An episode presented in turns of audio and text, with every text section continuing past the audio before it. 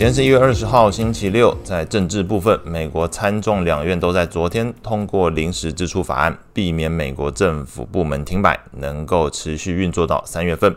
经济数据的部分，美国去年十二月份的成屋销售月减一个 percent，来到三百七十八万户，低于市场预期。那一月份的密大消费者信心则是上升到七十八点八，大幅优于市场预期，显示美国消费信心仍然强劲。那另外，消费者对于未来一年跟五年的通膨预期水准都持续回落，分别为二点九 percent，还有二点八 percent。那这两项数据其实也比市场预期来得更低，有助于引导美债利率下降。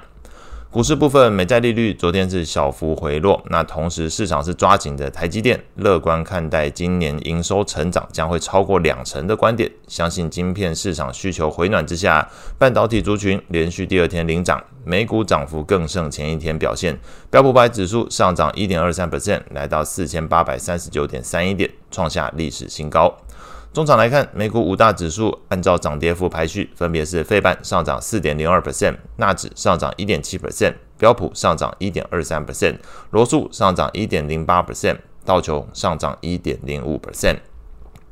美股七雄除了特斯拉只有小涨零点一五 percent 之外，其余涨幅都超过一个 percent。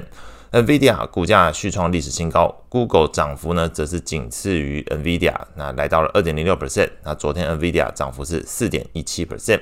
不过涨势最强的标普五百指数大型股，其实是在这个 AMD 身上，昨天涨幅是七点一一 percent。那还是反映整个市场对于 AI 晶片前景的一个追捧。那另外一次有传出苹果的 Vision Pro，那预定的情况相当良好，官方把这个交货时间从原先二月二号延后到三月八号。那在昨天来看，股价的部分，苹果是续涨一点五五 percent。情绪面的部分，恐慌指数 VIX 续跌五点八 percent，收在十三点三一。CNN 的恐贪指标读数从六十六上升到七十三，状态虽然还是维持在贪婪的一个阶段，不过已经是相当靠近极度贪婪的一个范围。标普十一大类股里面表现最好的前三名分别是科技上涨二点三五 percent，金融上涨一点六四 percent，通讯服务上涨一点六三 percent。ETF 的观察清单部分，大型成长股的表现仍然是相对优于中小型股。标普五十 ETF 涨幅一点四六 percent，优于标普五百指数的一点二三 percent。美债利率的部分来看呢，Fed 旧金山分行的这个总裁戴利，他是受访的时候表示，需要看到更多能够让通膨回到两 percent 目标的一个证据，那才会去考虑这个降息动作。目前谈论降息言之过早。不过在昨天来看，这美国十年期公债利率是下降了一点一八个基点，收在四点一二 percent，两年期利率则是上涨。三个基点收在四点八四，呃，四点三八六 percent，三十年期利率则是下降三点零六个基点，收在四点三三 percent。ETF 的部分，长天期公债 ETF TLT 是上涨了零点三二 percent，投资等级债券 ETF LQD 则是上涨零点一 percent，高收益债 ETF HYG 上涨零点一七 percent。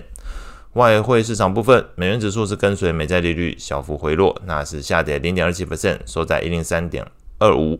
主要货币之中，加币、澳币的变动最大，涨幅都接近零点四 percent。加币是升值零点四 percent，收在一点三四三；澳币则是升值零点四一 percent，收在零点六五九。那后续关注的整个经济的数据，包含了这个 market 制造业 PMI，那会公布的是欧元区、英国跟美国。那下礼拜的话，礼拜三、礼拜四分别会有这个加拿大跟这个欧洲央行的利率会议。那纽西兰的话，则是会公布这个 CPI；美国的部分则是会公布这个去年第四季的一个 GDP 初值。所以在呃下礼拜来讲，可能对汇率的影响是落在这个加币跟澳币。那同时，呃，美国这部分会公布 GDP，所以可能会稍微有点呃影响性。那以上是今天所有的内容，祝大家有美好的一天。